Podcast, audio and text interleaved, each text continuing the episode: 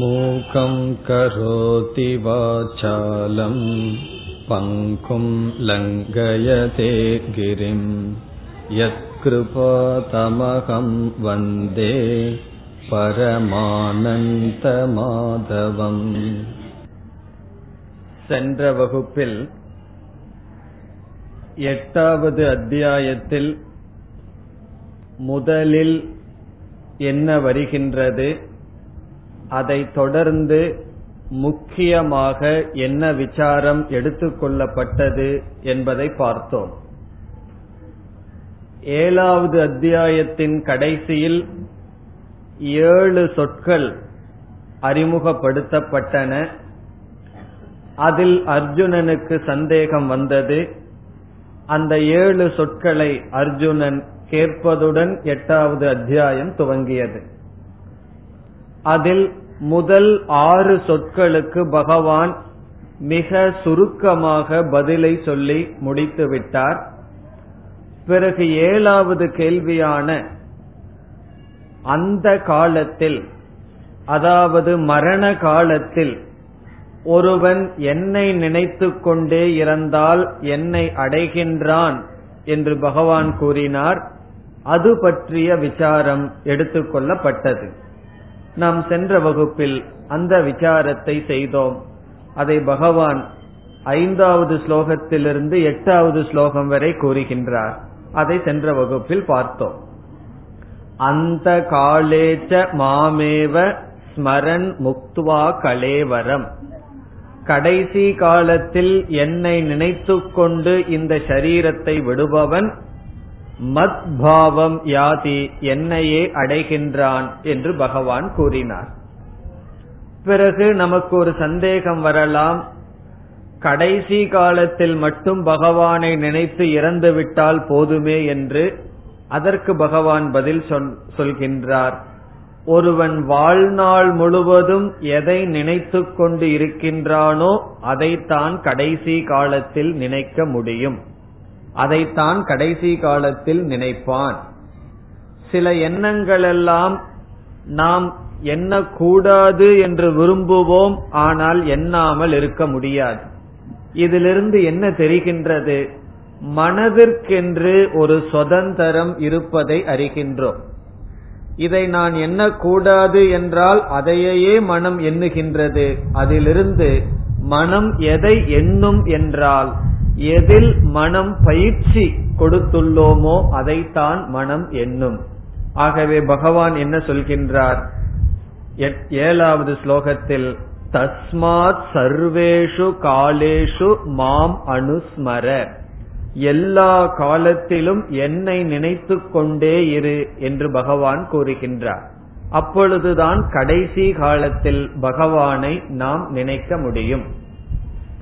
அதனால்தான் யாராவது மரணப்படுக்கையில் இருந்தால் அவர்களிடம் கடைசி காலத்தில் சென்று நான் வந்திருக்கின்றேன், நான் மாமா வந்திருக்கேன், மச்சான் வந்திருக்கேன் எல்லாம் சொல்லாம பகவானுடைய பெயரை அந்த இடத்தில் சொல்ல வேண்டும். நம்மை போய் அவர்களிடம், இறக்கும் தருவாயில் இருப்பவர்களிடம் அறிமுகப்படுத்த வேண்டிய அவசியம் இல்லை, அது கூடாது. காரணம், கடைசி காலத்தில் அவர்கள் இறைவனை நினைத்து இந்த உடலை விட வேண்டும். பிறகு அடுத்த ஸ்லோகத்தில் பகவான் எப்படி இறைவனை நினைக்க வேண்டும் என்ற உபாயத்தை சொல்கின்றார். அபியாச யோகேன சேதசா நான்யகாமினா, அபியாச யோகம் என்றால் தொடர்ந்து செய்கின்ற பயிற்சி. தொடர்ந்து செய்கின்ற பயிற்சி என்கின்ற சாதனையை பயன்படுத்தி உன்னுடைய புத்தியை வேறு விஷயத்தில் செல்ல ஓட்டாமல் இருந்து என்ன செய்ய வேண்டும், என்னையே நினைக்க வேண்டும் என்று கூறுகின்றார். இனி மேற்கொண்டு 10வது ஸ்லோகத்தில் பகவான் வேறு சில நியமங்களும் சொல்கின்றார். மரண காலத்தில் மரணப்படுக்கையில் இருக்கும் பொழுது, இப்பொழுது 10வது ஸ்லோகத்தில் என்ன சொல்கின்றார், பிரயாண காலே மனசா அச்சலேன. பிரயாண காலம் என்பது பகவான் பயன்படுத்துகின்ற சொல் மரண காலத்திற்கு, கடைசி பிரயாணம். அந்த பிரயாண காலத்தில் என்ன செய்ய வேண்டுமாம், மனதை அலைபாயாமல் பார்த்து கொள்ள வேண்டும். தேவையற்ற விஷயங்களை அந்த காலத்தில் அந்த உபாசகன் அல்லது யோகியானவன் தேவையற்ற விஷயங்களை நினைக்க கூடாது. ஆனால் அந்த பயிற்சி சிறு வயதிலிருந்து அல்லது பல காலம் செய்யவில்லை என்றால் தேவையற்ற எண்ணங்கள் தான் வரும். ஆகவே பகவான் என்ன சொல்கின்றார்? அந்த பிரயாண காலத்தில் தேவையற்ற எண்ணங்களை மனதிற்கு கொண்டு வரக்கூடாது. அடுத்த நியமம் பக்தியா யுக்தக, என் மீது பக்தி செல்கின்ற மனநிலையுடன் இருக்க வேண்டும் என்று அடுத்த நியமத்தை சொல்கின்றார். பிறகு புருவத்துக்கு மத்தியில் தன்னுடைய பிராணனை வைத்து இந்த சரீரத்தை விட்டால் அவன் என்னை வந்து அடைகின்றான் என்று பேசுகின்றார். அதற்கு பிறகும் 12, 13, 14 இந்த 3 ஸ்லோகங்களிலும் பகவான் மரண காலத்தை பற்றிய விஷயத்தையே பேசுகின்றார். இங்கும் அதே கருத்தை தான் சொல்கின்றார். கடைசி காலத்தில் இந்திரிய கட்டுப்பாடும் மனக்கட்டுப்பாடும் அவசியம் என்று பகவான் சொல்கின்றார். இந்த இடத்தில் பகவான் மரண படுக்கையில் இருக்கும் பொழுது இந்திரியங்களும் மனமும் எந்த விஷயத்திலும் ஈடுபடக்கூடாது என்று சொல்கின்றார். அது மரணப்படுக்கை மட்டுமல்ல, கடைசி காலத்திலேயே இந்த கட்டுப்பாடு நமக்கு அவசியம். அதாவது வயதானதற்கு பிறகு கடைசி காலத்தில் நம்முடைய இந்திரியங்கள் நல்ல விஷயத்தில் தான் இருக்க வேண்டுமே தவிர தவறான விஷயத்தில் இருக்கக்கூடாது. ஆனால் இப்பொழுது நம்ம பிராக்டிக்கலா எதை அனுபவித்து வருகின்றோம்? குழந்தைகளை விட வயசானவங்க தான் அதிகமா டிவி முன்னாடி உட்கார்ந்துட்டு இருக்காங்கன்னு ஒரு குழந்தையே வந்து சொல்லுது. எங்க தாத்தா என் கண்ணுக்கு முன்னாடி மறைச்சிட்டு உட்கார்ந்துட்டு ஞாயிற்றுக்கிழமை சினிமா பாத்துட்டு இருக்கார், உங்க கிளாஸுக்கு வரமாட்டேங்கிறாருன்னு சொல்லுது. ஒரு பையன் வந்து சொல்கின்றார். காரணம் என்ன? வயதான காலத்தில் பொழுது போக்குறதுக்கு என்னன்னு அவர்களுக்கு தெரியவில்லை. இந்த ஆன்மீகத்துல நாட்டத்தை வளர்த்திக்கல அல்லது ஜபம் தியானம் முதலிய சாதனைகள்ல பயிற்சி செய்யவில்லை. ஆகவே இயற்கையாகவே அவர்களுடைய மனம் இது போன்ற விஷயங்களில் சென்று விடுகின்றது. பகவான் எச்சரிக்கின்றார், வயதான காலத்தில் நம்முடைய இந்திரியங்கள் கண்டிப்பாக விஷயங்களை குறித்து செல்லக்கூடாது. அது வயதான காலத்தில் அல்ல, எல்லா காலத்திலும் அது தேவை. குறிப்பாக அந்த காலத்தில் சில விஷயங்கள் எல்லாம் நம்முடைய மனதிற்கு போகாமல் இருப்பதே நல்லது. அப்படிப்பட்ட விஷயத்தை இங்கு பகவான் சொல்லி, ஓம் இதி அக்ஷரம் பிரம்ம வியாகரன், ஓங்காரத்தை அல்லது ஈஸ்வரனுடைய நாமத்தை சொல்லிக்கொண்டு யார் தேகத்தை விடுகிறார்களோ அவர்கள் நல்ல கதியை அடைகிறார்கள் என்று சொல்லி, இவ்விதம் எப்பொழுதும் அனன்ய சேதாகா என்று சொல்கின்றார். எப்பொழுதும் என்னிடத்தில் மனதை வைத்து இருப்பவர்கள் கண்டிப்பாக சுலபமாக என்னை வந்து அடைகின்றார் என்று பகவான் இந்த 7வது கேள்விக்கும் பதிலை சொல்லி முடிக்கின்றார். இந்த 7வது கேள்வி என்ன, அதுக்கு என்ன பதில், எப்படி முடிக்கின்றார் என்றால், நாம் சென்ற வகுப்பில் சொன்ன கருத்தை ஞாபகம் வைத்துக் கொண்டால்தான் இதனுடைய தொடர்ச்சி நமக்கு புரியும். அதாவது நாம் 3 விதமான உபாசகர்களை பார்த்தோம். ஒன்று காமிய உபாசகர்கள், ஆசையுடன் தியானம் ஜபம் செய்பவர்கள்.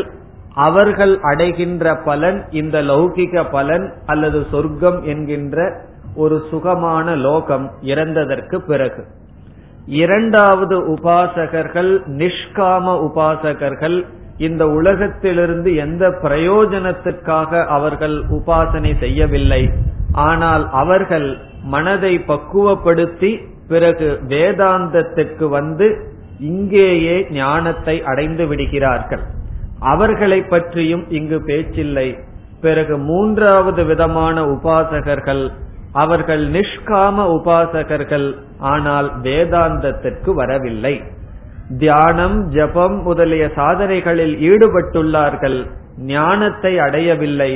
அவர்கள் இறக்கும் தருவாயில் இங்கு பகவான் சொன்ன நியமப்படி இறந்தால் பிறகு அவர்கள் பிரம்மலோகத்திற்கு சென்று அங்கிருந்தே அவர்கள் முக்தியை அடைகிறார்கள். ஞானத்தை அங்கு அடைகிறார்கள். ஆகவே நிஷ்காம உபாசகர்கள் வேதாந்த ஞானத்தை அடையவில்லை, தர்மப்படி வாழ்கிறார்கள், மனதை கட்டுப்படுத்தி விட்டார்கள். அவர்கள் இறக்கும் தருவாயில் இவ்விதம் இந்த நியமப்படி இறந்தால் அவர்கள் இந்த நிலையை அடைகிறார்கள். அதை நாம் ஞாபகம் வைத்துக் கொள்ள வேண்டும். இனி நாம் 8வது அத்தியாயத்தில் அடுத்த தலைப்புக்கு செல்கின்றோம். இதுவரை 2 தலைப்பை பார்த்தோம். ஒன்று, முதல் 6 கேள்விக்கு பதில் 2வது 7வது கேள்வி, மரண காலத்தில் இறைவனை நினைத்தல். இதை பற்றி இதுவரை பார்த்தோம். இனி 3வது தலைப்பு 15, 16 இந்த 2 ஸ்லோகங்களில் இந்த உபாசனையை பகவான் ஸ்துதி செய்கின்றார், புகழ்ந்து பேசுகின்றார். இப்படி இறைவனையே நாம் நினைத்துக் கொண்டிருப்பதனுடைய பெருமையை பகவான் பேசுகின்றார். எல்லா செயல்களிலும் எல்லா இன்பங்களையும் துறந்துவிட்டு என்னையே நினைத்துக் கொண்டு உபாசனை செய்து அவன் பிரம்மலோகத்திற்கு வந்து அங்கு முக்தியை அடைகின்றான். அந்த பெருமையை பகவான் பேசுகின்றார். ஆகவே நாம் இப்பொழுது பார்க்கின்ற 3வது தலைப்பு உபாசனா ஸ்துதிகி. உபாசனா ஸ்துதி என்றால் தியானத்தினுடைய பெருமை. இந்த 8வது அத்தியாயம் முழுவதுமே பகவான் எப்படிப்பட்ட மக்களை மனதில் வைத்து பேசுகிறார் என்றால், உபாசனை செய்து வேதாந்தத்துக்கு வர முடியாதவர்களை பற்றி பேசுகின்றார். அதனால் தான் சென்ற வகுப்பில் கூறினோம், இந்த 8வது அத்தியாயம் மட்டும் கீதையினுடைய தொடர்ந்து வருகின்ற கருத்திலிருந்து விலகி இருக்கின்றது. 7வது அத்தியாயத்திலும் 9, 10, 11 இதில் பேசப்படும் உபாசனம் வேதாந்தத்திற்கு வருகின்ற மக்களை குறித்தது. ஆனால் இந்த அத்தியாயத்தில் மட்டும் அப்படி சிலர் இருக்கின்றார்கள், அவர்களுக்காக பகவான் பேசுகின்றார். ஆகவே இந்த அத்தியாயத்தை நாம் படிக்கும் பொழுது மனதில் எதை கொள்ள வேண்டும்? நம்மை நாம் கொள்ள வேண்டிய அவசியம் இல்லை. யாராவது இறைவனுக்கு பூஜை செய்கிறார்கள், வழிபடுகிறார்கள், தியானம் செய்கிறார்கள், ஆனால் விசாரத்துக்கு வர முடியவில்லை, ஒரு குரு கிடைக்காமல் இருக்கலாம், அல்லது அவர்களுக்கே வேறு சில பிரதிபந்தங்கள் இருக்கலாம், அவர்களுடைய நிலையை பகவான் பேசுகிறார். அவர்களுக்கும் நல்ல கதி கிடைக்கும். நேரடியாக ஜீவன் முக்தி கிடைக்காவிட்டாலும் இறந்ததற்கு பிறகு நல்ல லோகத்திற்கு சென்று, அதாவது பிரம்ம லோகத்திற்கு சென்று அங்கு என்னை பற்றிய ஞானத்தை அடைந்து மோட்சத்தை அடைவார்கள். அதை மனதில் வைத்துக் கொண்டு படிக்க வேண்டும். இப்பொழுது 15வது ஸ்லோகத்தில் பகவான் கூறுகின்றார், மாமுபேத்ய புனர்ஜென்ம ந வித்யதே. மாம் உபேத்ய புனர்ஜென்ம, என்னை ஒருவன் அடைந்தால் அவனுக்கு மீண்டும் ஒரு ஜென்மம் என்பது கிடையாது என்று பகவான் சொல்கின்றார். மாம் உபேத்ய புனர்ஜென்ம ந ஆப்னுவந்தி, புனர்ஜென்மத்தை அவர்கள் அடைவதில்லை. பிறகு இந்த ஜென்மத்திற்கு பகவான் ஒரு அடைமொழி கொடுக்கின்றார். இந்த ஜென்மம் என்பது என்னவாம்? துக்காலயம் அசாஸ்வதம். ஆலயம் என்றால் இருப்பிடம். அந்த இடத்தில் இறைவன் இருந்தால் அது தேவாலயம். ஆகவே தேவாலயம் என்றதனுடைய பொருள் தேவன் இருக்கின்ற இடம், அது தேவாலயம். இந்த ஜென்மத்திற்கு பகவான் எப்படிப்பட்ட ஆலயம் என்று சொல்கின்றார்? துக்க ஆலயம். துக்கத்தினுடைய இருப்பிடம்தான் ஜென்ம என்று பகவான் கூறுகின்றார். நம்முடைய சரீரம் ஒரு ஆலயம். அது எதற்கு ஆலயமா? துக்கத்தினுடைய ஆலயம். எனக்கு அப்படி தெரியலையே, உடம்பெல்லாம் நல்லாத்தான் இருக்குன்னா, கொஞ்சம் வயதானா தெரியும் இது துக்காலயமா என்ன ஆலயம் என்று. ஆகவே இந்த ஜென்மமே துக்காலயம் என்று சொல்கின்றார். பிறகு அசாஸ்வதம், அது நிலையற்றது. சுகம் இருக்கிற மாதிரி நமக்கு தெரியலாம், அது வெறும் தோற்றமே தவிர உண்மை அல்ல என்று பகவானே என்ன சொல்கின்றார்? இந்த துக்காலயத்திலிருந்து, துக்கத்தினுடைய இருப்பிடம், அசாஸ்வதமான நிலையற்ற இந்த ஜென்மத்திலிருந்து ஒருவன் எப்பொழுது விடுதலை அடைய முடியும் என்றால் என்னை அடைந்தால்தான் அவன் விடுதலை அடைய முடியும். பிறகு தன்னை அடைபவர்களை பகவான் மகாத்மானக என்று சொல்கின்றார். அந்த மகாத்மாக்கள் என்னை அடைந்து புனர்ஜென்மத்தை அடைவது கிடையாது. பிறகு எதுவரை புனர்ஜென்மம் இருக்கும்? அடுத்த ஸ்லோகத்தில் கூறுகின்றார், ஆப்ரம்ம புவனாத் லோகாகா புனராவர்த்தினக அர்ஜுன. பிரம்மலோகம் வரை எங்கு சென்றாலும் திரும்பித்தான் வர வேண்டும் என்று பகவான் சொல்கின்றார். இதுவும் ஆன்மீகத்திற்குள் வந்தவர்களுக்கு தான் தெரிகின்ற கருத்து. சாதாரணமா சொர்க்கம், நரகம், பிரம்மலோகம், இந்திரலோகம் எல்லாம் நம்ம படிச்சிருப்போம். அவைகள் எல்லாமே நிலையற்றது, இந்த உலகத்தை போன்றதுதான். சொர்க்கத்திற்கு செல்வது வாழ்க்கையின் லட்சியம் கிடையாது. அதுவும் இந்த லோகத்தை போல ஒரு லோகம். அங்கு சுகங்கள் இதைவிட அதிகமாக இருக்கலாம். ஆனால் அந்த லோகத்திற்கு சென்றாலும் ஒருவன் புண்ணியத்தை தீர்த்துவிட்டு வந்துவிட வேண்டும். அதைத்தான் பகவான் சொல்கின்றார். ஆப்ரம்ம புவனாத் லோகாகா, அதாவது பிரம்மலோகம் வரை ஒருவன் எங்கு சென்றாலும் புனக ஆவர்த்தினக, அது திரும்பி வர வேண்டும் அர்ஜுனா என்று பகவான் கூறி, பிறகு எங்கு சென்றால் திரும்புவதில்லை. மாமுபேத்ய கௌந்தேய புனர்ஜென்ம ந வித்யதே, என்னை அடைந்தவன் மீண்டும் பிறப்பதில்லை என்று. இவ்விதம் உபாசனை செய்பவர்கள் என்னை அடைந்து மீண்டும் பிறக்காத நிலையை அடைகிறார்கள் என்று இங்கு பகவான் கூறுகின்றார். பலர் உபாசனை பல வருடங்கள் செய்திருக்கலாம். ஆனால் கடைசி காலத்தில் ஞானத்தை அடைந்திருந்தால் அவர்கள் இங்கேயே முக்தியை அடைகிறார்கள். பிரம்மலோகம் வரை அவர்கள் செல்ல வேண்டிய அவசியம் கிடையாது.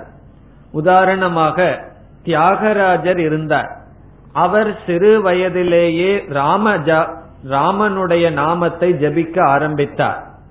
எத்தனையோ கோடி முறை ராமனுடைய நாமத்தை ஜபித்தார். இந்த உபாசனை ஜபனிஷ்டன் அப்படின்னு சொல்றதுக்கு அவர் மாதிரி உதாரணம் யாரும் கிடையாது. அவர் எத்தனையோ முறை ஆவருத்தி செய்து செய்து மனதை அவ்வளவு தூரம் ஒருமுகப்படுத்தினார். பிறகு கடைசி காலத்துல என்ன ஆனார்? அவர் சந்நியாசத்திற்கு வந்தார். ஞானத்தை அவர் அடைந்தார். ஆகவே அவர் ஒரு கால் அந்த ராமன் நிர்குண பிரம்ம என்ற ஞானத்தை அடைந்திருந்தால் அவர் அந்த ஜென்மத்திலேயே கண்டிப்பாக மோட்சத்தை அடைகின்றார். ஒரு கால் அவர் அந்த ஞானத்தை அடையவில்லை என்றாலும் அவருடைய உபாசனையினுடைய பலனாக பிரம்மலோகத்திற்கு சென்றிருப்பார். அங்கிருந்து நேரடியாக முக்தியை அடைந்திருப்பார். ஒருவர் ஞானியா இல்லையா என்று நமக்கு தெரியாது. காரணம் என்ன? பாம்பின்கால் பாம்பரியம். அவர் ஞானியோ இல்லையோ நமக்கு தெரியாது. ஆனால் அவருடைய வாழ்க்கையிலிருந்து நாம் எதை உணர்கின்றோம்? அவருடைய உபாசனை, கமிட்மெண்ட் என்று சொல்வார்கள், ஜபோனிஷ்டா தபோனிஷ்டா என்று சொல்வார்கள், அந்த நிஷ்டை அவரிடம் இருந்தது. அதைத்தான் இங்கு பகவான் புகழ்ந்து சொல்கின்றார். எல்லா காரியத்தையும் விட்டுவிட்டு என்னுடைய நாமத்தையே ஜபம் செய்து வருபவர்கள் என்னை அடைகிறார்கள். இப்படி பல பக்தர்களை நாம் பார்க்கலாம். மீராவை எடுத்துக்கலாம், அல்லது எந்த விதமான பக்தர்களுடைய வாழ்க்கையை பார்த்தாலும் எல்லா செயல்களையும் துறந்துவிட்டு பகவானையே நினைத்து கொண்டு வாழ்க்கையை கடத்துகிறார்கள். நமக்கு சந்தேகம் வரலாம், அவர்களெல்லாம் ஒரு இஷ்ட தேவதையை, ஒரு குறிப்பிட்ட கடவுளினுடைய பெயரை சொல்லித்தானே வாழ்க்கையை கடத்தி வந்தார்கள், அவர்கள் மோட்சத்தை அடைந்திருக்கிறார்களா இல்லையா என்ற சந்தேகம் வந்தால் நாம் இந்த விதத்தில் புரிந்து கொள்ள வேண்டும். அவர்கள் கடைசி காலத்தில் தான் வழிபட்ட அந்த இஷ்ட தேவனே நிர்குண பிரம்ம என்ற ஞானத்தை அடைந்திருந்தால் அவர்கள் அதே ஜென்மத்தில் மோட்சத்தை அடைந்திருப்பார்கள். அல்லது இங்கு பகவான் கூறியபடி பிரம்மலோகத்துக்கு சென்று அங்கு ஞானத்தை அடைந்து மோட்சத்தை அடைந்திருப்பார்கள். எந்த விதத்திலும் அவர்களுக்கு மறுபிறப்பு என்பது கிடையாது. ஞானத்தை அடைந்திருந்தால் இப்பொழுதே அவர்களுக்கு மோட்சம், இல்லாவிட்டால் மீண்டும் இந்த பூலோகத்திற்கு வராமலேயே அந்த மகாத்மாக்கள் மோட்சத்தை அடைந்திருப்பார்கள். ஆகவே நாம் எவ்வளவோ பக்தர்களுடைய வாழ்க்கையை படிக்கின்றோம். அந்த சரித்திரத்திலிருந்து அவர்களுடைய அந்த நிஷ்டையை நாம் உதாரணத்திற்கு எடுத்துக் கொள்ள வேண்டும். எப்படி எல்லா காலத்திலும் அந்த ஒரே ஒரு கருத்தில் அவர்கள் இருந்தார்கள் என்பதுதான் நமக்கு முக்கியம். அதைத்தான் இங்கு பகவான் புகழ்ந்து சொல்கின்றார். எப்பொழுதும் என்னையே நினைத்து கொண்டிருப்பவன் ஒரு கால் இந்த லோகத்தில் அவனுக்கு ஞானத்தை அடையவில்லை என்றாலும் அவன் மீண்டும் பிறக்காமல் அவன் மோட்சத்திற்கு வருகின்றான், என்னை அடைகின்றான். சில பேர்த்துக்கு வேதாந்தம் கேட்டுட்டு இருக்கும் போதே சந்தேகம் வந்துடும், கண்டிப்பா இந்த பிறவியில நமக்கு மோட்சம் கிடையாது. காரணம் என்ன? வேதாந்தம் புரியணும்னு சொன்னா என்ன சொல்லியிருக்கு? குறிப்பா இந்த வைராகியம் ஒன்னு சொல்லியிருக்கே, அதெல்லாம் நம்ம அடையறதாக எனக்கு நம்பிக்கை இல்லைன்னு சில பேர் முடிவு செய்து விடுவார்கள். இப்ப குருவே மோட்சத்தை கொடுக்கறனாலும் கூட எனக்கு கொடுக்காதீங்க, எனக்கு தகுதி இல்லை என்று அவர்களே சொல்லுவார்கள். காரணம் என்ன? அந்த நம்பிக்கை அவர்களுக்கு இருக்காது. அப்ப அவர்கள் எதை நம்ப வேண்டும் என்றால், சரி இந்த பிறவியில நமக்கு மோட்சம் வருதோ இல்லையோ, நாம் முழுமையாக நம்முடைய மனதை இறைவனிடம் வைத்தால் கண்டிப்பாக நற்கதி நமக்கு வரும். அது இப்போவோ அல்லது எப்போவோ நமக்கு அது கண்டிப்பாக வரும். அதைத்தான் இங்கு பகவான் புகழ்கின்றார். இத்துடன் இந்த 8வது அத்தியாயத்தில் குறிப்பாக மரண காலத்தை பற்றிய விசாரத்தை பகவான் முடித்துக் கொள்கின்றார். இனி அடுத்த தலைப்புக்கு வருவோம். அடுத்ததாக பகவான் என்ன பேசுகின்றார் என்ற கருத்துக்கு வருவோம்.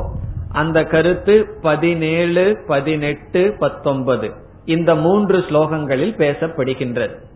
அதாவது இந்த 8வது அத்தியாயத்தில் பேசப்படுகின்ற கருத்தை நாம் 6 பகுதிகளாக பிரிக்கின்றோம். முதல் பகுதி 6 கேள்விக்கு 6 கேள்வி, அதற்கான பதில். இரண்டாவது பகுதியாக நாம் பார்த்தது கடைசி காலத்தில் பகவானை நினைத்து இறப்பது என்கின்ற 7வது கேள்விக்கான பதில். மூன்றாவது இப்பொழுது நாம் பார்த்தது இந்த உபாசனத்தினுடைய பெருமை. இனி 4வது தலைப்புக்கு வருகின்றோம். இதில் பகவான் என்ன சொல்கின்றார்? இனி உபாசனையை பற்றிய விசாரம் முடிவடைகின்றது. இந்த உலகத்தில் பகவான் எப்படி சிருஷ்டிக்கின்றார் என்பதை பற்றிய சில இன்ஃபர்மேஷன், சில கருத்துக்களை பகவான் பேசுகின்றார். இந்த உலகத்தை பகவான் எப்படி சிருஷ்டிக்கின்றார் என்று இந்த படைப்பு சம்பந்தமான சில கருத்துக்களை பகவான் பேசுகின்றார். முதலில் என்ன பேசுகின்றார்? கால தத்துவத்தை பகவான் அறிமுகப்படுத்துகின்றார். இதெல்லாம் நம்ம புராணத்தில் கதைகளில் படித்த கருத்துக்களாக இருக்கும். 4 யுகங்கள் நாம் படித்திருப்போம். இப்பொழுது நம்ம எந்த யுகத்தில் இருக்கின்றோம் என்றால் கலியுகம். இதற்கு முன் இருந்த யுகம் துவாபர யுகம், அதற்கு முன் இருந்த யுகம் திரேதா யுகம், பிறகு அதற்கு முன் இருந்த யுகம் கிருத யுகம் அல்லது சத்திய யுகம் என்று 4 யுகங்கள் சாஸ்திரத்தில் பேசப்பட்டிருக்கின்றது. முதல்ல கிருத யுகம், திரேதா யுகம், துவாபர யுகம், கலியுகம் என்று இந்த யுகங்களினுடைய காலமும் சாஸ்திரத்தில் பேசப்பட்டிருக்கின்றது.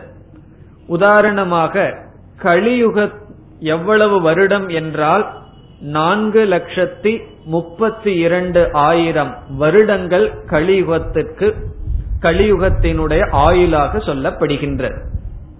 இப்ப கலியுகம் எவ்வளவு வருஷம் இருக்குன்னா 4,32,000 வருடம் கலியுகத்தினுடைய காலமா. பிறகு துவாபர யுகம், இதற்கு முன் இருந்த யுகம், அது எவ்வளவு வருடம் என்றால் இதே 4,32,000 இதை விட 1 மடங்கு அதிகம். பிறகு திரேதா யுகம் கலியுகத்தை விட 2 மடங்கு அதிகம். இந்த கணக்கெல்லாம் நீங்க தான் போட்டுக்கணும், நான் போட்டு சொல்லல. 4,32,000 × 3 எவ்வளவு வருதோ அது திரேதா யுகம். பிறகு கிருத யுகம், முதல்ல ஒரு யுகம் இருக்குமே, அது 4,32,000 × 4 அது எவ்வளவு வருடமோ அந்த வருடம். இந்த 4 யுகத்தையும் எவ்வளவு, ஒவ்வொரு யுகத்துக்கு எவ்வளவு வருடம் இருக்கோ அதையெல்லாம் நம்ம கூட்டினோம் அப்படின்னு சொன்னா அது ஒரு சதுர்யுகம் என்று சொல்லப்படுகின்றது. பொழுதுபோலினா வீட்டுல போய் ஒரு சதுர்யுகம் எவ்வளவுன்னு கணக்கு பண்ணி பாருங்கள். கால்குலேட்டர் எல்லாம் பத்தாது, இந்த கணக்கெல்லாம் ரொம்ப பெருசா போக போகுது. ஆகவே இப்போ 4,32,000 பெருக்கல் 4 எவ்வளவு வருதோ அது கிருத்தயுகம். அதே ஆயில் பெருக்கல் 3 எவ்வளவு வருதோ திரேதாயுகம், பெருக்கல் 2 துவாபரயுகம், பிறகு 4,32,000 இது கலியுகம். இதையெல்லாம் கூட்டினா எவ்வளவு வருடம் வருதோ அது ஒரு சதுர்யுகம்.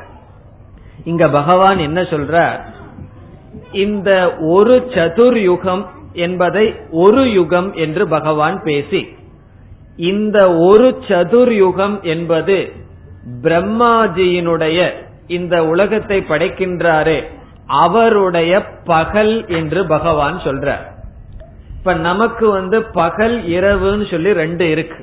இப்ப 24 மணி நேரத்துல பகல் வேலைன்னு ஒன்னு இருக்கு, இரவு வேலைன்னு ஒன்னு இருக்கு. நம்ம பகல் வேலையில எழுந்த உடனே என்ன ஆரம்பிக்கின்றோம், விவகாரத்தை ஆரம்பிக்கின்றோம். நம்ம கண்ணை விழிச்ச உடனே என்ன ஆகுது, அதே வீடு, அதே மக்கள், அதே சூழ்நிலை, விவகாரத்தை ஆரம்பிக்கின்றோம். இரவு வரைக்கும் விவகாரம் செய்கின்றோம். பிறகு என்ன செய்யறோம்னா இரவு நேரத்துல தூங்க போயிடுறோம். இந்த உலகமே நமக்குள் ஒடுங்கி விடுகின்றது, ஒன்றுமே கிடையாது, அத்வைதம். நாம் தூங்கி எழுந்திருப்பதை சாஸ்திரம் நித்திய பிரளயம் என்று சொல்லும். பிரளயம்னு சொன்னா அது எல்லாம் ஒடுங்குவது. இது எப்படி ஒடுங்குதுன்னா நித்தியம், ஒவ்வொரு நாளும் நம்மளே பிரளயத்தை பண்றோம், சிருஷ்டிய பண்றோம். விழிச்ச உடனே சிருஷ்டி இந்த உலகம், உறங்கியவுடன் பிறகு பிரளயம், அது நித்திய பிரளயம், ஒவ்வொரு நாளும் நடக்கின்றது. எப்படி நாம் இவ்விதம் செய்கின்றோமோ அதே போல பிரம்மாஜி விழித்துக் கொள்வதுதான் இந்த பிரபஞ்சத்தினுடைய படைப்பு. இப்பெல்லாம் பிரம்மா விழிச்சிட்டு இருக்காருன்னு அர்த்தம் என்ன, நம்ம எல்லாம் இருக்கிறோமே. பிறகு அவர் தூங்க போவதுதான் பிரளயம், அது மகா பிரளயம். அப்படி என்றால் நமக்கு எப்படி 12 மணி நேரம் 12 மணி நேரம்னு பிரிச்சு வச்சிருக்கோம், அதே போல பிரம்மாஜி விழித்து எவ்வளவு நேரம் இருப்பார், அவர் உறங்கி எவ்வளவு நேரம் இருப்பார், அதைத்தான் இங்க பகவான் பேசுகின்றார். சகஸ்ர யுக பர்யந்தம் அகர்யத் பிரம்மணோ விதுகு, 17வது ஸ்லோகத்துல சொல்றார். 1000 யுகமானது பிரம்மாவினுடைய பகல் வேலை என்று சொல்றார். 1000 யுகம்னு சொன்னா இதெல்லாம் நீங்க போய் கால்குலேட்டே பண்ண முடியாது, அந்த மாதிரி இருக்கும். அதாவது 1000 வருடம். அந்த 1000 வருடமானது பிரம்மாஜிக்கு பகல்.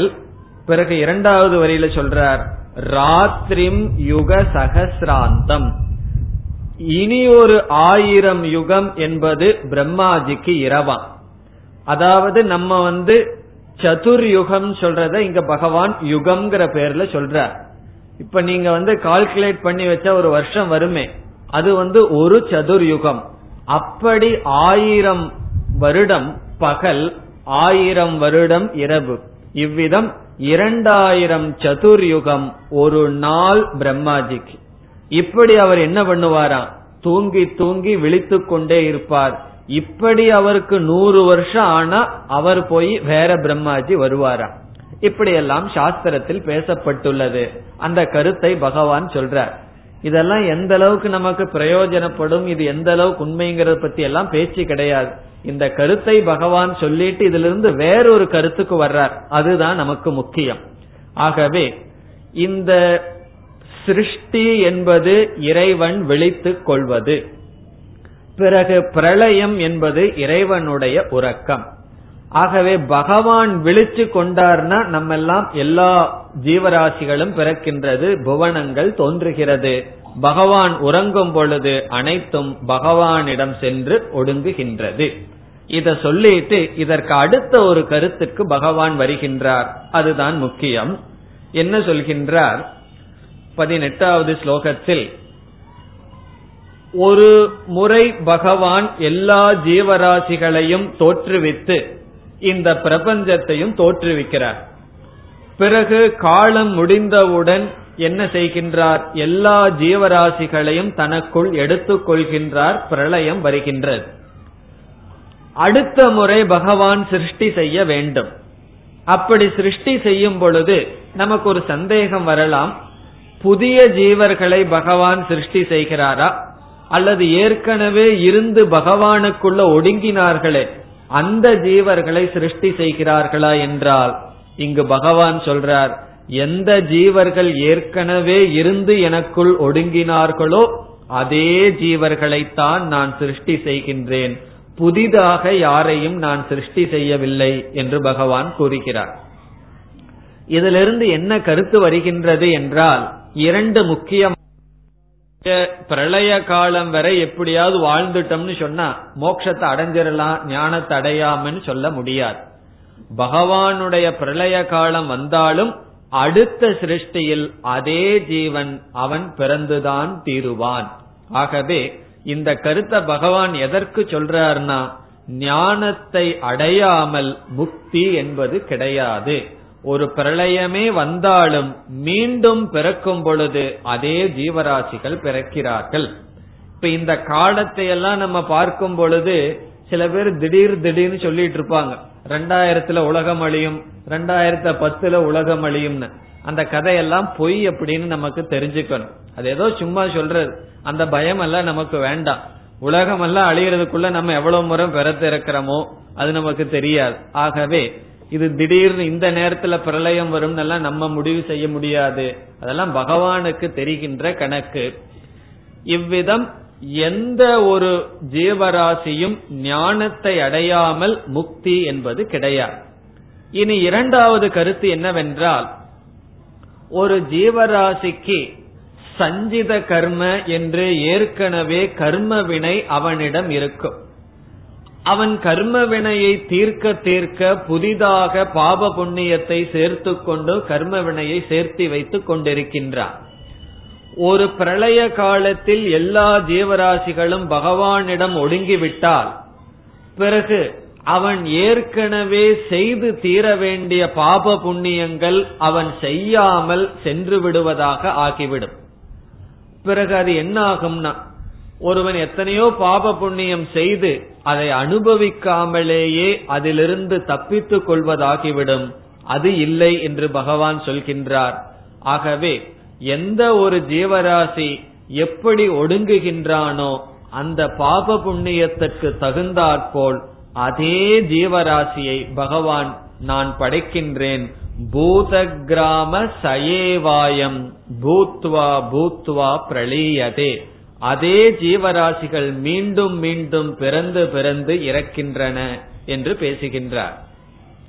அது மட்டுமல்லாமல் பகவான் புதுசா சிருஷ்டி செய்யணும்னு சொன்னா முதல்ல ஜீவராசிகளுக்கு எந்த சரீரத்தை கொடுப்பார், எதனுடைய அடிப்படையத்துல உடலை கொடுப்பார்னு சொன்னா அது ஏற்கனவே அவர்களுடைய பாப புண்ணியத்தின் அடிப்படையில் தான் கொடுக்க முடியும். கர்மவினை இல்லை என்றால் பகவான் கொடுக்க முடியாது. இப்படி சொல்லும் போது நமக்கு ஒரு சந்தேகம் வரலாம். அது என்ன சந்தேகம் என்றால், அப்படி என்றால் முதல் சிருஷ்டிங்கிறது எப்ப வந்தது என்றால், சாஸ்திரத்தில் முதல் சிருஷ்டி என்பதே கிடையாது. சிருஷ்டி என்பது ஒரு சைக்கிள், ஒரு வட்ட வடிவமானது. அதற்கு தோற்றமும் முடிவும் கிடையாது. அனாதியாக இருந்து கொண்டே வருகின்றது. யாராவது வேதாந்தத்துல முதல் சிருஷ்டி எப்ப வந்ததுன்னு பதில் சொல்லுங்கன்னு சொன்னா இந்த பதில சொல்லுவோம். இந்த பதில் எங்களுக்கு திருப்தியா இல்ல அப்படின்னு சொன்னா இது அவுட் ஆஃப் சிலபஸ் சொல்லி விட்டுறதுதான். இதுக்கு நம்ம பதில் சொல்ல முடியாது. காரணம், சாஸ்திரம் சிருஷ்டி என்பது ஒரு சர்க்கிள், ஒரு வட்ட வடிவமானது, அனாதி என்று சொல்கின்றது. ஆகவே இங்கு பகவான் இந்த கருத்துக்களை பேசுவதனுடைய சாரம் என்னன்னு சொன்னா, இவ்வளவு வருஷம் யுகத்துக்கு இருக்குன்னு நம்ம கணக்கு போட்டுட்டு இருக்கிறதுக்கோ அல்லது பகவானுடைய நித்ரை என்னங்கிறது தெரிந்து கொள்வதற்கோ அல்ல. இந்த இரண்டு கருத்து, ஒன்று ஞானம் இல்லாமல் மோட்சம் என்பது கிடையாது, இரண்டாவது ஜீவராசிகள் அவரவர்களுடைய கர்மத்தை அனுபவிக்காமல் தப்பிக்க முடியாது. ஞானம் வந்துட்டா தப்பித்து விடுகிறார்கள், ஞானம் வராதவரை அந்தந்த ஜீவராசிகள் கர்ம பலனை அனுபவித்துத்தான் ஆக வேண்டும். இனி நாம் மூன்றாவது கருத்துக்கு, அடுத்த ஐந்தாவது கருத்துக்கு வருகின்றோம். இதுவரைக்கும் 4 கருத்துக்களை பார்த்தோம். ஐந்தாவது கருத்து என்னவென்றால், இந்த அத்தியாயத்தில் பரம்பொருளினுடைய லட்சணத்தையும் பகவான் பேசுகின்றார். அதனாலதான் அக்ஷர பிரம்ம யோக என்றே இந்த அத்தியாயத்திற்கு பெயர். முதல் கேள்வி என்னவென்றால், கிம் தத் பிரம்ம என்பது முதல் கேள்வி. அந்த பிரம்ம என்றால் என்ன என்பது. அதற்கு பகவான் ஒரே சொல்லல பதில் சொன்னார், அக்ஷரம் பிரம்ம, எது அழியாததோ அதுதான் பரம்பொருள் பிரம்மன் சொன்னார். அந்த பிரம்மத்தினுடைய தன்மையை பகவான் பேசுகின்றார். காரணம், எப்பொழுதெல்லாம் என்னை அடைந்து அவன் மீண்டும் பிறப்பதில்லைன்னு சொல்றாரோ அப்பொழுது என்னை என்று பகவான் சொல்வது அந்த பரம்பொருளை, அந்த பரபிரம்மத்தை குறிக்கின்றார். ஆகவே அந்த பரபிரம்மத்தினுடைய லட்சணத்தையும் ஆங்காங்கு இந்த அத்தியாயத்தில் பேசி இருக்கின்றார். முதல்ல பகவான் பேசிய இடம் 9வது ஸ்லோகத்தில் பேசி இருக்கின்றார். 9வது ஸ்லோகத்தில் எப்படி பேசினார்னு சொன்னா, அபியாச யோகத்தை ஒருவன் செய்து வருவதன் மூலம் அவன் மேலான புருஷனை அடைகின்றான் சொன்ன உடனே அந்த புருஷனுடைய லட்சணம் என்னன்னு அர்ஜுனனுக்கு சந்தேகம் வரலாம். ஆகவே ஒரு ஸ்லோகத்தில் அந்த இடத்தில் பேசினார். கவிம் புராண மனுஷாசிதாரம் என்றெல்லாம் சொல்லி, தமச பரஸ்தாத் என்று சொல்லி, அது ஞான சொரூபம், அழியாத சொரூபம் என்றெல்லாம் பகவான் பேசினார். பிறகு மீண்டும் பகவான் 11வது ஸ்லோகத்தில் இந்த ஞானத்தினுடைய மேன்மையை பகவான் அந்த இடத்தில் பேசினார். இது மிக பிரசித்தமான ஸ்லோகங்கள். உபனிஷத்தில் இருக்கின்ற ஸ்லோக கருத்தை பகவான் இங்கு குறிப்பிடுகின்றார். 11ல் என்ன பேசுகிறார் என்றால், எந்த ஒரு அக்ஷரமான பிரம்மத்தை தெரிந்து கொள்வதற்காகவே முழு வேதமும் கொடுக்கப்பட்டுள்ளதோ, பிறகு ஆசைகளை விட்ட யோகிகள் எந்த ஒரு பிரம்மத்தை அடைகிறார்களோ, எதை அடைய விரும்பி பிரம்மச்சரியம் முதலிய தவங்களை அனுஷ்டிக்கிறார்களோ அதை நான் உனக்கு கூறுகின்றேன் என்று 11வது ஸ்லோகத்தில் பகவான் அறிமுகப்படுத்தினார். அதாவது எந்த ஒரு பரம்பொருளை வேதத்தை அறிந்தவர்கள் பேசுகிறார்களோ, பிறகு எதிகள் முயற்சி செய்கின்றவர்கள், ஆசையெல்லாம் விட்டவர்கள் எதை அடைகிறார்களோ, எதை அடைவதற்காக தபத்தை செய்கிறார்களோ அதை கூறுகின்றேன் என்று பேசிய பகவான் அந்த பரம்பொருளினுடைய தத்துவத்தை 20, 21, 22 இந்த 3 ஸ்லோகங்களில் பேசுகின்றார். 11வது ஸ்லோகத்தில் இந்த தத்துவத்தை அறிமுகப்படுத்தினார். பிறகு 20லிருந்து அந்த பரம்பொருளினுடைய தத்துவத்தை பகவான் பேசுகின்றார். இதை பற்றிய தெளிவான விளக்கம் நாம் 13வது அத்தியாயத்தில் பார்க்க போகின்றோம். க்ஷேத்ரஜ்ஞகிற சொல்லுல பகவான் பேச இருக்கின்றார். இப்பொழுது சுருக்கமாக பார்ப்போம். இந்த இடத்தில் பகவான் 2 சொற்களை அறிமுகப்படுத்துகின்றார். அந்த 2 சொற்கள் அவ்யக்தக என்பது. 2மே அவ்யக்தக என்றே சொல்றார். அவ்யக்தம் என்றால் வெளி தோற்றத்திற்கு வராதது, வியக்தம் என்றால் வெளி தோற்றத்திற்கு வந்தது. இந்த வெளி தோற்றத்திற்கு வராததே 2 தத்துவம் இருக்கின்றது. ஒன்று மாயை, அது வெளி தோற்றத்திற்கு வராதது என்று சொல்றார். அதையையும் பகவான் அவ்யக்தம்னே சொல்றார். பிறகு இனி ஒரு அவ்யக்தம் இருக்கின்றது, அது 2வது அவ்யக்தம், அது பிரம்ம தத்துவம், அதுவும் வெளித்தோற்றத்திற்கு வராதது. வெளித்தோற்றத்திற்கு வராதது என்றால் இந்திரியங்களினால் அறியப்பட முடியாதது என்று பகவான் பேசுகின்றார். இந்த 2 அவ்யக்தமாக இருந்தாலும், ஒன்று மாயை அழியக்கூடியது, இனி ஒன்று அழியாதது என்று பகவான் அந்த பிரம்மத்தை அறிமுகப்படுத்துகின்றார். பரஸ்தஸ்மாத்து பாவோன்யக அந்யக அவ்யக்தக. ஒரு அவ்யக்தத்தை காட்டிலும் மேலான இனி ஒரு அவ்யக்தம் இருக்கின்றது, அதுதான் பரம்பொருள்.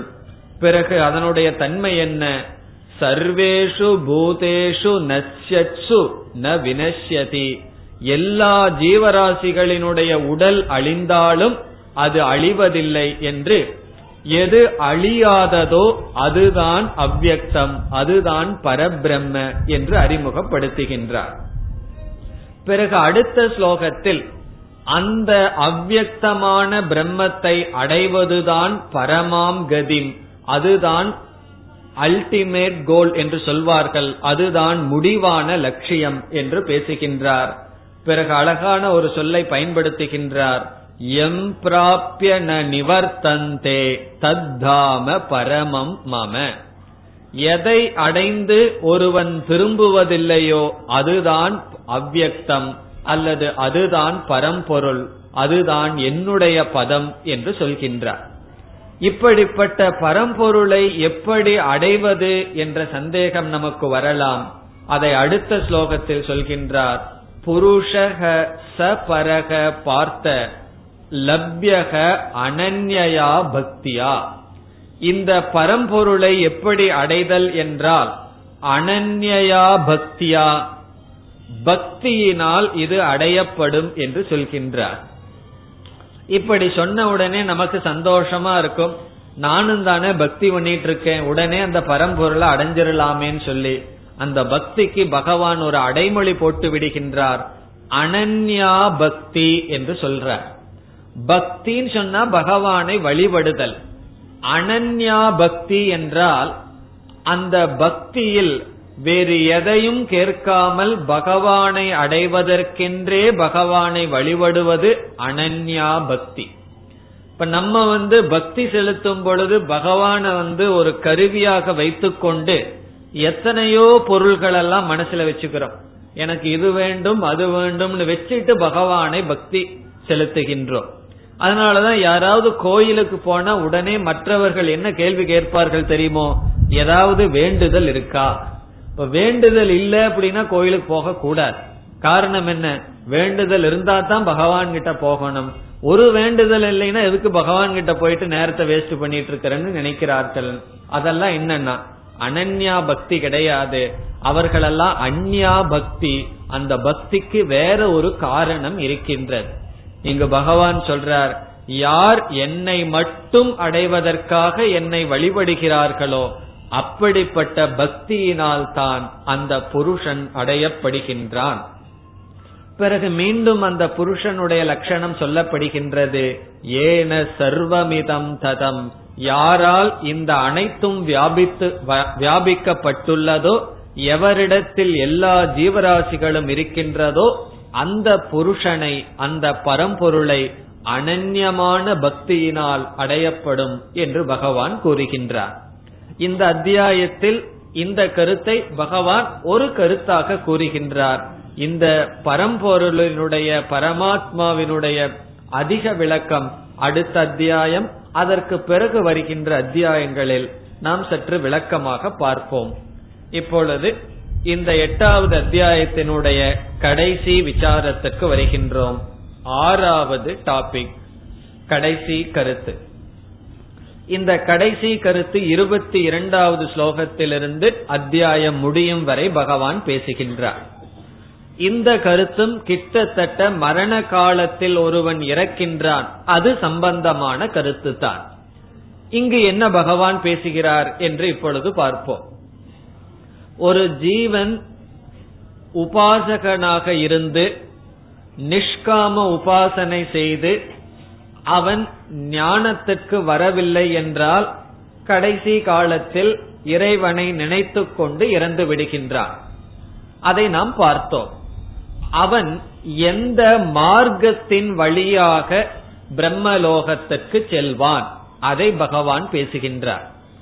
ஆகவே ஒரு உபாசகன் எந்த வழியாக பிரம்மலோகத்திற்கு செல்வான் என்ற மார்க்கமானது பேசப்படுகின்றது. இந்த ரூட், பஸ் ரூட் எல்லாம் நம்ம பாக்கிறோம் இல்லவா, இந்த பஸ் இந்த ரூட் வழியா போகுதுன்னு சொல்லி, அதே போல இந்த ஜீவன் எந்த ரூட், எந்த மார்க்கத்தின் வழியாக பிரம்மலோகத்திற்கு செல்வான். அப்படி பகவான் சொல்லும் பொழுது இனி ஒரு மார்க்கத்தையும் பகவான் சொல்றார். ரெண்டு மார்க்கத்தை இங்கு பகவான் அறிமுகப்படுத்துகின்றார்.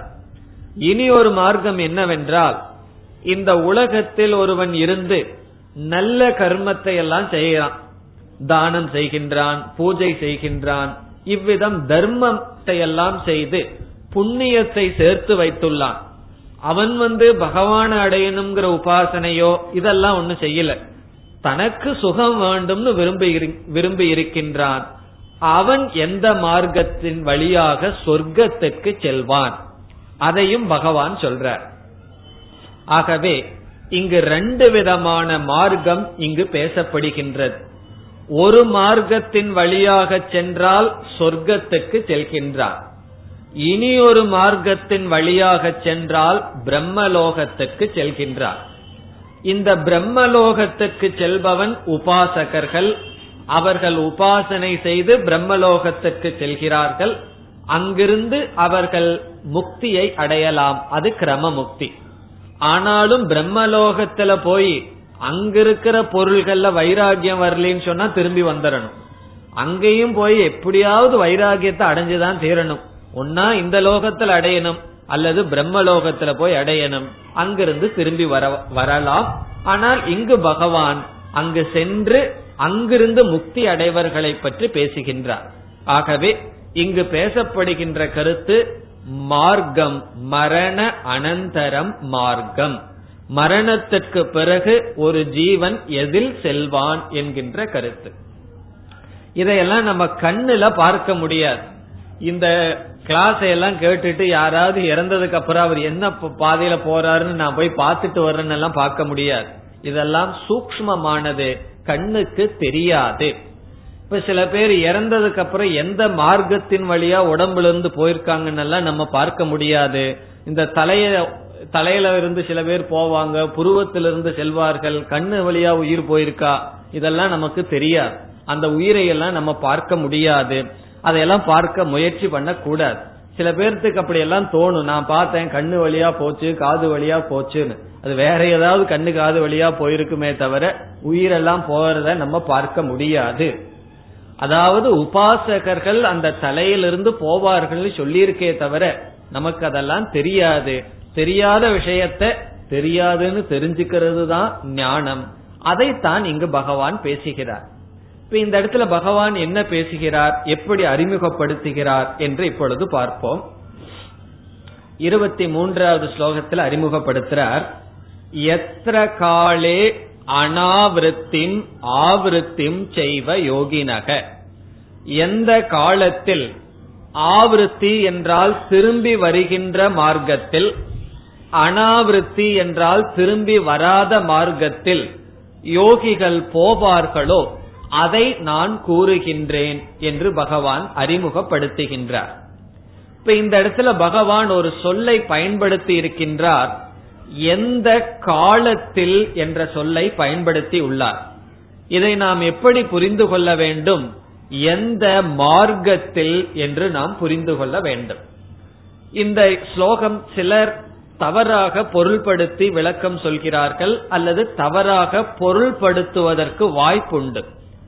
பகவான் என்ன சொல்லிவிட்டார், எந்த காலத்தில் இறந்தால் ஒருவன் திரும்பாத லோகத்திற்கு செல்கின்றான், திரும்பி வராத லோகத்திற்கு செல்கின்றான், எந்த காலத்தில் இறந்தால் திரும்பி வருகின்ற லோகத்திற்கு செல்கின்றார்னு சொல்லி சுக்லபக்ஷம் கிருஷ்ணபக்ஷம்ங்கிற வார்த்தையெல்லாம் பகவான் பயன்படுத்தி விட்டார்.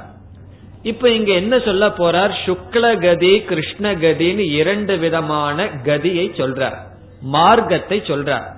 இப்ப சுக்லகதி என்ற மார்க்கத்தில் ஒருவன் சென்றால் திரும்பி வருவது கிடையாது, ஏன்னா பிரம்மலோகத்துக்கு போவான். கிருஷ்ணகதி என்ற மார்க்கத்தில் ஒருவன் சென்றால் அவன் சொர்க்கத்துல போய் அங்க சுகத்தை எல்லாம் அனுபவிச்சுட்டு திரும்பி வருவான், அதை பகவான் சொல்றார். இதை படித்தவுடன் பலர் என்ன நினைக்கிறார்கள், ஒருவன் இந்த லோகத்தில் எந்த காலத்தில் இறக்கின்றானோ அதனுடைய அடிப்படையில் அவனுக்கு நல்ல லோகம்னு மக்கள் நினைத்து வருகிறார்கள். நல்ல நேரத்துல போய் சேர்ந்துட்டார், இல்ல நல்ல நேரத்துல போய் சேரல அப்படின்னு எல்லாம் நினைக்கிறார்கள். அது தவறு. இங்கு பகவான் காலத்தை குறிப்பிடவில்லை. பிறகு எதற்கு காலம்ங்கிற வார்த்தையை பயன்படுத்தணும்னு சொன்னா, அந்த காலத்தை அதிஷ்டான தேவதையாக இருக்கின்ற மார்க்கத்தை பகவான் குறிப்பிடுகின்றார். அந்தந்த காலத்துக்கு அதிஷ்டான தேவதையாக இருக்கின்ற மார்க்கத்தில் செல்கிறார்கள் என்று அந்த மார்க்கம், அந்த பாதையை பற்றி பேசுகின்றார். இப்பொழுது முதல் பாதைக்கு நாம் வருவோம். இப்ப இரண்டு பாதை பேசப்படுகின்றது. ஒன்று சுக்லகதி, இனி ஒன்று கிருஷ்ணகதி. கதின்னு சொன்னாலும் மார்க்கம், சுக்லம் சொன்னா வெண்மை, கிருஷ்ணம் என்றால் கருப்பு. இப்ப இந்த சுக்லகதி என்ற மார்க்கமானது எந்தெந்த தேவதைகளால் வியாபிக்கப்பட்டுள்ளது, அல்லது அந்த மார்க்கத்தில் இருக்கின்ற தேவதைகள் யார், அதை பகவான் சொல்றார் 24வது ஸ்லோகத்தில். அக்னிஹி ஜோதிஹி அகஹ சுக்லக உத்தராயணம் ஷண்மாசாஹா, 5 விதமான தேவதைகளை பகவான் சொல்றார். அக்னிஹி என்றால் எந்த மார்க்கத்தில் அக்னி தேவன் இருப்பானோ அந்த மார்க்கத்தில் செல்கிறார்கள், செல்பவர்கள் திரும்பி வருவதில்லை. ஜோதிகி என்றால் வெளிச்சம், பிரைட். அகஹ என்றால் நமக்கு 24 மணி நேரம் இருக்கின்றது, அதில் பகல் வேளையில் இருக்கின்ற தேவதை, இரவு வேளையில் இருக்கின்ற தேவதை என்று பிரிக்கப்படும். அகஹ என்றால் பகல் வேளையில் இருக்கின்ற தேவதை. சுக்லக என்றால் சுக்ல பட்சத்துக்கு அதிஷ்டானமாக இருக்கின்ற தேவதை. இதெல்லாம் ஜோஷிடம் தெரிஞ்சவங்களுக்கெல்லாம் நல்லா தெரியும், சுக்ல பட்சம், கிருஷ்ண பட்சம், உத்தராயணம், தட்சிணாயனம். ஆகவே இதெல்லாம் நமக்கு அவ்வளவு முக்கியம் அல்ல. சுக்ல பட்சத்துக்கு அதிஷ்டான தேவதை, பிறகு உத்தராயண காலத்திற்கு அதிஷ்டான தேவதை இருக்கின்ற மார்க்கத்தில் செல்பவர்கள் திரும்பி வருவது கிடையாது. இதை என்ன சொல்லலாம்? இதை தேவயானம்னு சொல்லலாம், அல்லது சுக்லகதி என்று சொல்லலாம். பிறகு இரண்டாவதுக்கு வருவோம். வேற எந்தெந்த தேவதைகள் இருக்கிற மார்க்கத்துல ஒருவன் போனா திரும்பி வருவான், அது என்னவென்றால் தூமக. தூமக என்றால் புகை. இந்த புகைக்கு அதிஷ்டான தேவதை இருக்கின்ற மார்க்கம். ராத்திரிகி, இரவுக்கு அதிஷ்டான தேவதையாக இருக்கின்ற மார்க்கம். கிருஷ்ணபக்ஷம், கிருஷ்ணபக்ஷத்துக்கு அதிஷ்டான தேவதை. பிறகு தட்சிணாயனத்துக்கு அதிஷ்டான தேவதை. ஒரு வருஷத்தை 6 மாசம் உத்தராயணம், 6 மாசம் தட்சிணாயனம்னு பிரிக்கிறோம். பிறகு சுக்லபக்ஷம், கிருஷ்ணபக்ஷம்னு பிரிக்கிறோம். அப்படி தட்சிணாயனம், கிருஷ்ணபக்ஷம், தூமக என்றால் புகை, இரவு, இந்த தேவதைகள் இருக்கின்ற மார்க்கம் கிருஷ்ணகதி.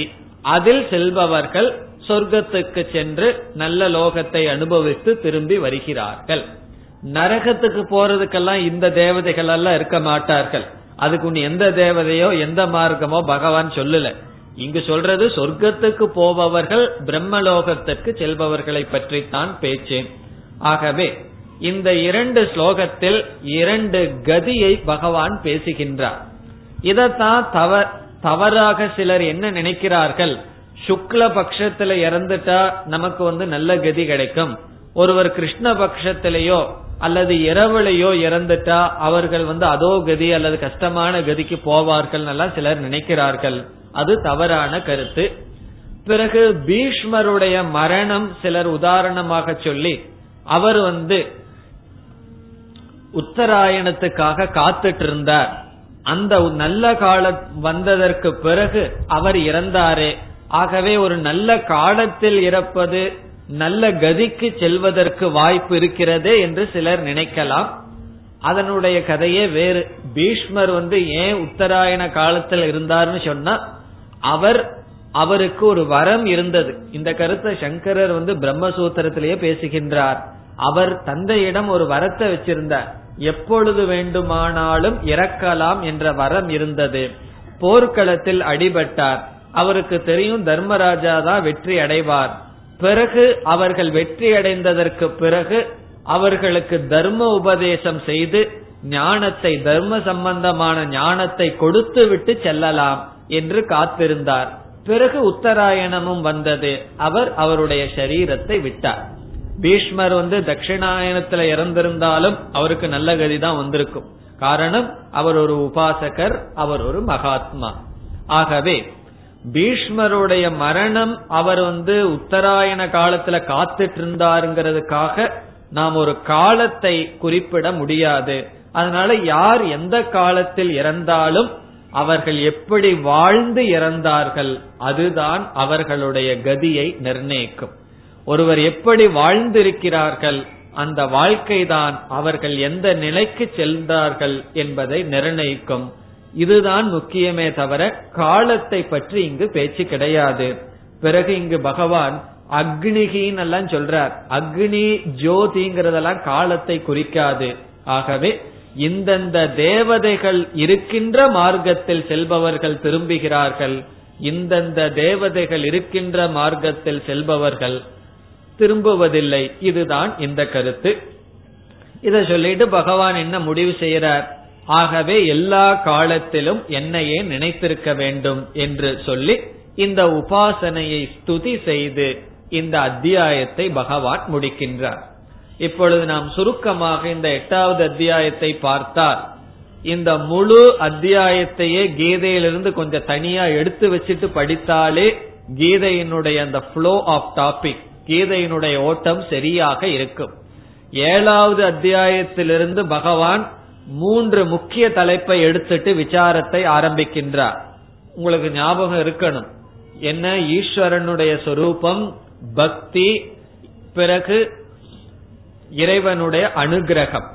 ஈஸ்வரனுடைய சொரூபம், ஈஸ்வர விசாரம், பக்தி என்ற சாதனை, ஈஸ்வரனுடைய அனுகிரகம்.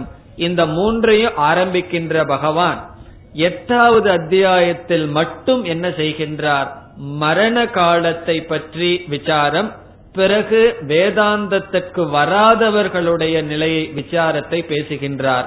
ஆகவே நாம் 7வது அத்தியாயத்திலிருந்து நேரடியாக 9வது அத்தியாயத்திலிருந்து தான் கீதையினுடைய அந்த தொடர்பு, கீதையினுடைய அந்த கருத்தானது தொடர்ந்து வருகின்றது.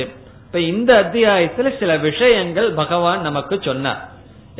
இதெல்லாம் எதுக்கு பகவான் சொல்றாருன்னு சொன்ன கடைசியில விளக்காசிரியர்கள் எதுக்கு சொல்லுவார்கள்? வைராகியத்திற்காக சொல்லுவார்கள்.